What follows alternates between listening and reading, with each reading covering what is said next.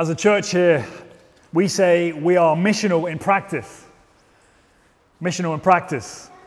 And by that, we mean that our mission as a church is to glorify Jesus, to make him famous in our city, in this generation. And one of the ways that we do that is to make disciples. And so the passage that James has just read for us from the end of the Gospel of Matthew really shapes our understanding as a church about what it means to be missional in practice, and for us as Christians, how we are missional in practice. Um, if you've got your Bible open, you'll be able to tell that what James just read for us is right at the end of Matthew's Gospel. There's not, nothing more after that. Uh, Jesus, uh, we're, we're, told in the, in the Gospel, um, has completed his earthly ministry. He's been found guilty of, of a crime he didn't commit. He, he was killed, crucified on a cross. He was buried in the tomb belonging to Joseph of Arimathea. The tomb was sealed and guarded by soldiers. But on the Sunday, on the first day of the week, two days later, two women called Mary both attended his grave to anoint the body with spices and oils, part of their burial custom. And yet, when they got there, they found that the grave was empty. Instead, they found an angel who was sat there and said, Don't be afraid. He's risen, just as he said he would. And so, go to the disciples, said the angel. Go and tell them that Jesus will meet them in Galilee, just as he told them. And so we see that in verse 8 um, and 10 of Matthew chapter 28. It's not on your sheet, but it's there if you want to see it. And then the beginning of our passage to the mountain which Jesus directed them to. And so what we have here is the final words of, uh, of Jesus as recorded by Matthew. And so it's kind of like a cliffhanger, you know, it's, it's the last things that we hear coming from the mouth of Jesus himself in Matthew's gospel. And so this is really a moment for us to take note, to listen to the final words of Jesus as recorded. And so we're going to think about this under a couple of headings this evening. Uh, being missional in practice flows from worship, number one. Number two, we see being missional in practice is obeyed by making disciples. And number three, being missional in practice Hang on a minute, I've got lost. Means, yes, we're, we're motivated by authority. So, number one, mission and practice flows from worship. Number two, we're motivated by authority. And number three, it's obeyed by making disciples. All right? And we'll see that as we, as we work through it. So, number one, being mission and practice flows from our worship. Look down at verses uh, 16 and 17 uh, of our passage. You know, when we, when we think of the Great Commission as, it, as it's known, and we tend to start at verse 18.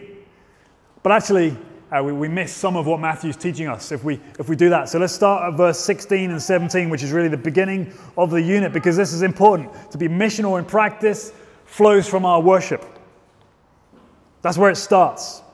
And so we see here, Jesus has picked a very specific spot in Galilee. It's actually up a mountain. And here Jesus meets with his disciples. They see him with their own eyes. And in Matthew's gospel, this is the first time they see Jesus. He reveals himself to them. In, in the story, don't forget that the last time they saw Jesus, he was being beaten and flogged and mocked and stuck up on a cross, had nails through his hands and his feet. That was the last time they saw Jesus. And yet, here they are on the mountaintop, seeing for the first time Jesus resurrected, glorified. And he is alive. And he's speaking to them. But not only that, he, he wants a restored relationship with his disciples. He wants to tell them they are his best friends, even though they deserted him. And so it says there in verse 17 when they saw him, they worshipped him yeah, some doubted. Who wouldn't? They couldn't quite believe what they were seeing. So there they were on this mountaintop. By the way, that's the usual place that God chooses to reveal himself to his people in Scripture is through the mountain, on Mount Sinai, for example. And here we have another mountain, and God is revealing himself in the person of his son Jesus Christ to his disciples, and they adore him, and they marvel at him, and they find him utterly glorious and wonderful and majestic. Here he is, Jesus in front of them, so near to them, and yet so otherworldly. They knew him as their friend but they worshipped him as their God. And so, this is the Jesus that then issues the Great Commission that we'll see in a few moments. This is the Jesus that tells them to go and make disciples. And so, this is how we see that as a church, we are to be missional in practice, which flows out of our worship for Jesus. In his classic book on mission, Pastor John Piper says this. He said, Missions is not the ultimate goal of the church, worship is. Missions exists because worship doesn't. Worship is ultimate, not missions, because God is ultimate, not man. When this age is over, says Piper, and countless millions of the redeemed fall on their faces before the throne of God, missions will be no more. It is a temporary necessity, but worship, he says, abides forever. And we see that here in these verses. We see that to be missional in practice flows out of worship. Because the Great Commission begins with the worship of Jesus and it ends with the worship of Jesus. It is simply another way, to, the only way to bring the world to know and worship Jesus. And so, if we want to understand what it is to be missional and practice, then we have to understand, first of all, that to be missional and practice flows out of our worship of the risen, glorified Lord Jesus Christ. It is our response to Jesus, what we do here as a church. We cannot go any further as a church unless we realize that it flows out of worship. Maybe you're a, a regular church attender, either here at Foundation or in another church somewhere else. Maybe you've heard talks on the Great Commission before. It's a fairly popular passage to preach from. Maybe you've heard this call to obey, and, and maybe somehow or other along the line you've sort of felt guilted into doing something. Sort of grinding it out, you know, trying to share Jesus with your friends because you kind of have to, because Jesus kind of said you have to. But the point that we've got to really hold on to as a church right here is that we cannot effectively fulfill what Jesus is about to command us and the church if our attitude towards Jesus is one of indifference. If we are somehow cold towards Jesus and the gospel, then we're just going to see what he says next as some kind of grudging duty that we have to get on with. We will be ineffective as a church and as people. We will be fruitless if we just go straight to verse 18 and forget that to be missional in practice flows from worship. And so, as a church, we, we must learn to cherish Christ above all things. We must learn what it is to fall at his feet in worship, adoring him, glorifying him. Does he seem marvelous in your eyes? Is he glorious to you? If not, then we must go no further except to our knees and pray earnestly for God to forgive our indifference and to ask His Holy Spirit to remove the dullness within our hearts, to remove the distraction of our vision, and to fill us with pleasure for Christ, a drive to seek Him, heart, soul, mind, and strength. You see, the more glorious, the more wonderful we see Jesus, then the more we as a church will be driven to share Him with the world. So, first of all, we've got to get this straight. To be missional in practice flows from our worship of Jesus. But the second thing we see in this passage, number two, is that to be missional in practice is motivated by authority because it is the great commission that Jesus gives. Look down at verse 18. Jesus came to them and said, All authority in heaven and on earth has been given to me. That is, that is an immense statement, by the way. So let's not go any further just yet. Let's let that sink in. All authority in heaven and on earth, he says, has been given to me. That is the totality of authority that can ever be given, has been given. It is complete and unabated authority over everything. In heaven, which is the realm of God's dwelling, his presence over the heavenly realms with the angelic angel uh, armies. He has authority over that. And all authority in earth. That is all of creation, the created order, everything in the universe. I have authority over that stuff. It is given to me, says Jesus. And Jesus is Lord of the universe. He is the commander of heaven's armies. He is the supreme chief over all things, all authority. That's what he means. There is some sense, of course, that, that, that Jesus has always had that authority. In our understanding of Jesus and who he is from the scripture, uh, would show us that Jesus is the eternal Son. There was never a time when he was not the Son of God. Before time began, he was the Son. And so, in that sense, he's always had authority. But in a different, under, different sense, he was given that authority that we're seeing just now on completion of his mission. The work of redemption that was agreed within the Godhead, Father, Son, and Holy Spirit that the Son would become incarnate, that is, take upon himself human nature, that he would live an obedient life, that he would die a death and be resurrected. That work was finished and completed when Jesus gave himself. He fulfilled the plan and he emerged victorious. The grave was empty. And when he defeated sin and death and the devil, all things were subdued under his feet. And all things were given from the Father to the Son. The Apostle Paul writes of this great authority that Jesus has, that he received following his death and resurrection. We saw this a few months ago when we were going through the book of Philippians.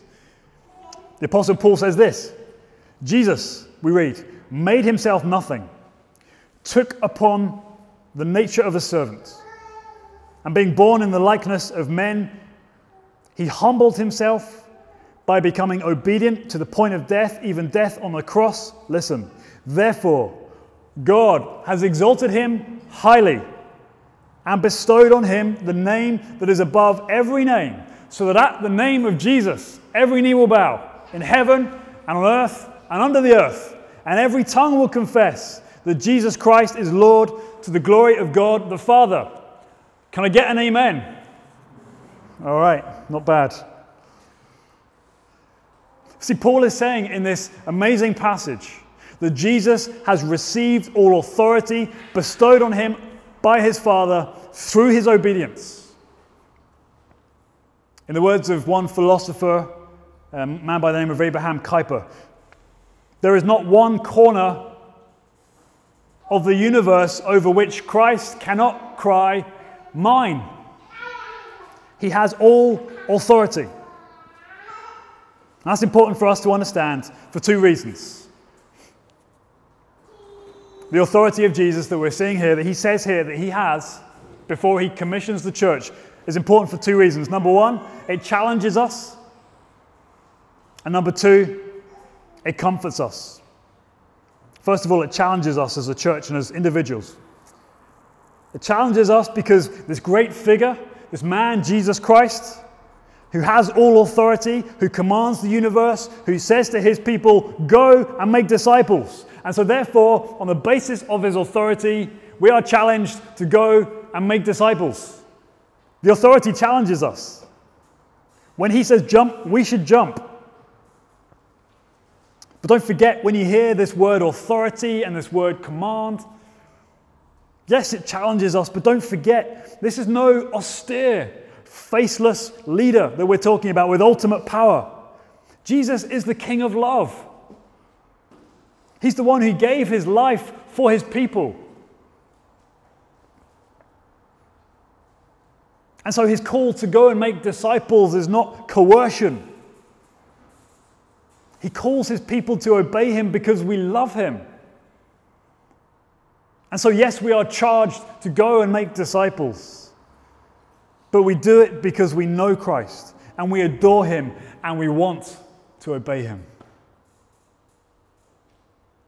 First, the authority of Jesus challenges us, but secondly, the authority of Jesus, it comforts us. It comforts us.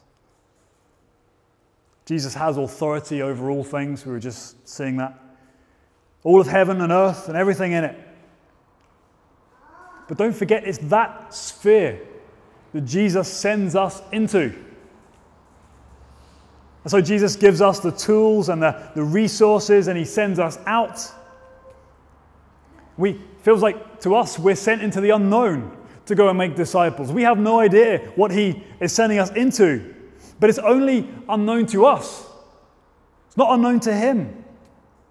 Because he's got all authority. There's no surprises for Jesus.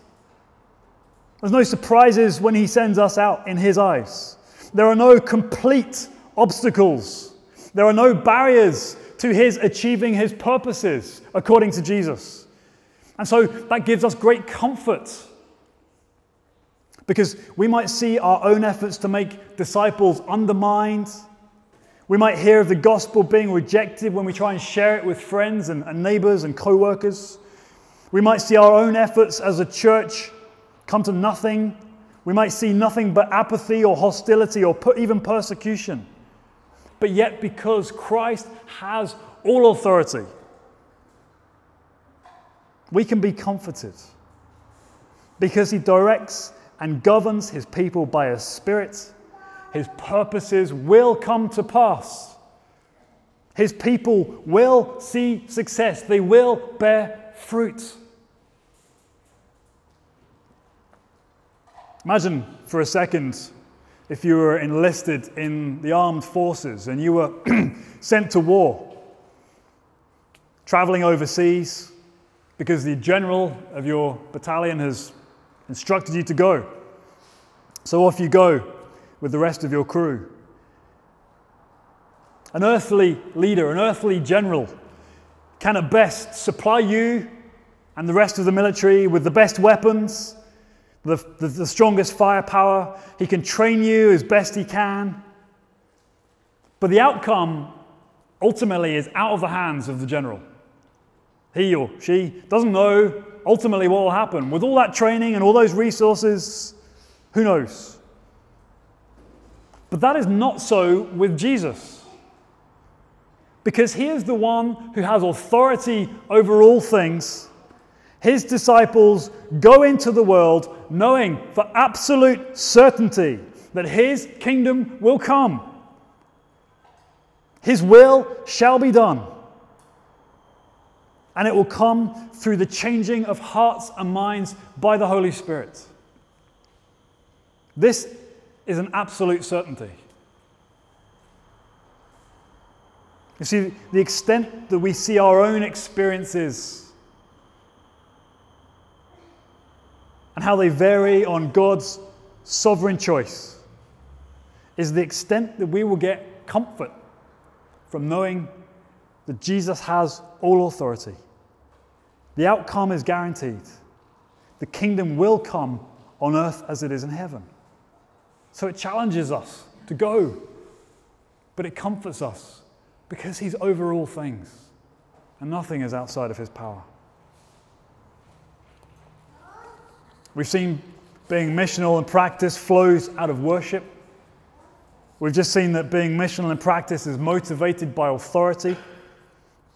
So, thirdly and finally, this scripture teaches us that being missional in practice as a church is obeyed by making disciples. Look at verse 19 and 20 with me. This is the Great Commission proper, if you like. Jesus says, Go therefore and make disciples of all nations, baptizing them in the name of the Father and of the Son and of the Holy Spirit, teaching them to obey all that I have commanded you. And behold, I am with you always to the end of the age.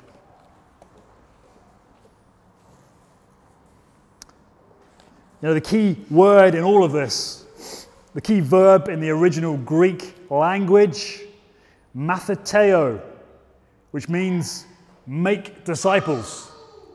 That's the key controlling verb in this whole section. Go and make disciples. Previously, previous generations of Christians understood go to be the most important bit. But modern linguistic understanding shows that it's the making of disciples that's the key in what Jesus is saying here. Yes, go is important. We'll see that in a few moments. But it's the making of disciples that is the way to be missional in practice. So, what does this look like according to Jesus? Well, he, he shows us making disciples is characterized by two things. it's characterized by the baptism of new believers. You see that in verse 19, baptizing them in the name of Jesus, marking the beginning of their new life with Jesus. That's what baptism is for. And it's saying this person being baptized is under new management. They're under new authority. They're being baptized in or into the name of the Father and the Son and the Holy Spirit. And then it goes on to say, Jesus goes on to say, following their entrance into the new life through baptism, they are, they are then to be taught, you see that in verse 20, to observe all that Jesus has commanded them to do. We can summarize it like that this at baptism, new disciples are enrolled into the school of Christ. And I hope, I hope it's clear. I hope you understand that to be enrolled in the school of Christ, to be taught to obey Jesus isn't just to be taught a bunch of facts about the Bible or some really interesting theology. That's not what it is. Ultimately, that's helpful, but that's not what it is to become a follower of Jesus. It's taught to observe, to obey, to live, to do all that Christ commanded, not just to memorize it, but to live. Every disciple is to live under their new ownership. They are to learn how to please God, how to honor Him with their whole lives. That's what the Catechism is pointing to, by the way. But did you notice in this verse as well? it gives us very little details on how specifically this should happen. What it looks like for a church to make disciples. It's kind of non specific, it's just go and make disciples and baptize them and teach them. But within that, there is this great flexibility that Jesus leaves open for each individual and each generation and each church to decide uh, in, in the wisdom of God how to approach this, how to do it. But before we run off in a million directions, we, we need to read the rest of the scriptures to understand how the first apostles, you know, of Jesus, who heard this with their own ears, how they fulfilled the Great Commission. Because then, when we understand how they did it, we can start thinking about how we should obey the Great Commission as a church here in Belfast in the 21st century. When you read the book of Acts, for example, which is after the four Gospels in the New Testament, the book of Acts shows how the apostles interpreted the Great Commission. It shows that they fearlessly preached the gospel of Jesus in any and every situation. It shows that they went far and wide with the good news of Jesus, that he was dead and now he's alive for the forgiveness of your sins. When we look at the apostles in the book of Acts, we see that they did whatever it took to get the gospel to the ends of the earth. They sacrificed their lives for the sake of obeying the Great Commission. And as they went and made disciples, they planted new churches and moved on to new fields. That's how the apostles obeyed the Great Commission. So it gives us a rough idea as to how we should obey the Great Commission as a church. See, by the end of the book of Acts in the New Testament, there were churches throughout the Roman Empire, both east and west, right into the center of Rome itself. And the disciples after them continued generation upon generation, kept on bringing the good news of Jesus. They kept on pushing it out. They kept on obeying the Great Commission to the ends of the earth. In fact, as early as the 5th century AD, The gospel, the good news of Jesus, came to Ireland through the missionary work of St. Patrick. In fact, if you are a Christian here tonight, you are a Christian because someone before you obeyed the Great Commission. Generation upon generation upon generation, keep obeying and acting out this call to make disciples. So, for the last few moments, let's think how this looks for us as, a, as individuals and as a church that wants to be missional and practice. How does that look for us? As an individual, it might look different for each person, but obeying the Great Commission that we've just been looking at here is not optional for genuine believers of Jesus Christ. Obeying the Great Commission isn't just for the young ones, or the extroverts, or the ones with time on their hands, or the single ones, or the older ones. The Great Commission is something that every genuine believer of Jesus must obey and can obey and wants to obey. Because it flows from worship. So, for each of us, there's always going to be a going element, there's always going to be a moving out element whether choosing to leave behind some comforts for the sake of Christ, whether you're being called into a foreign territory, whether you're taking risks for the sake of Jesus, embracing a sacrificial attitude. As a follower of Jesus, you will do whatever it takes to obey the Great Commission.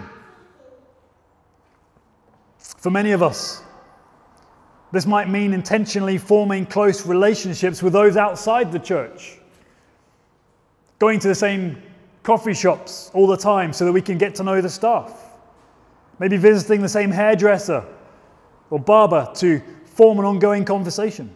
Maybe always visiting the same shops so that you can have that connection with the local shopkeepers. Whatever it is.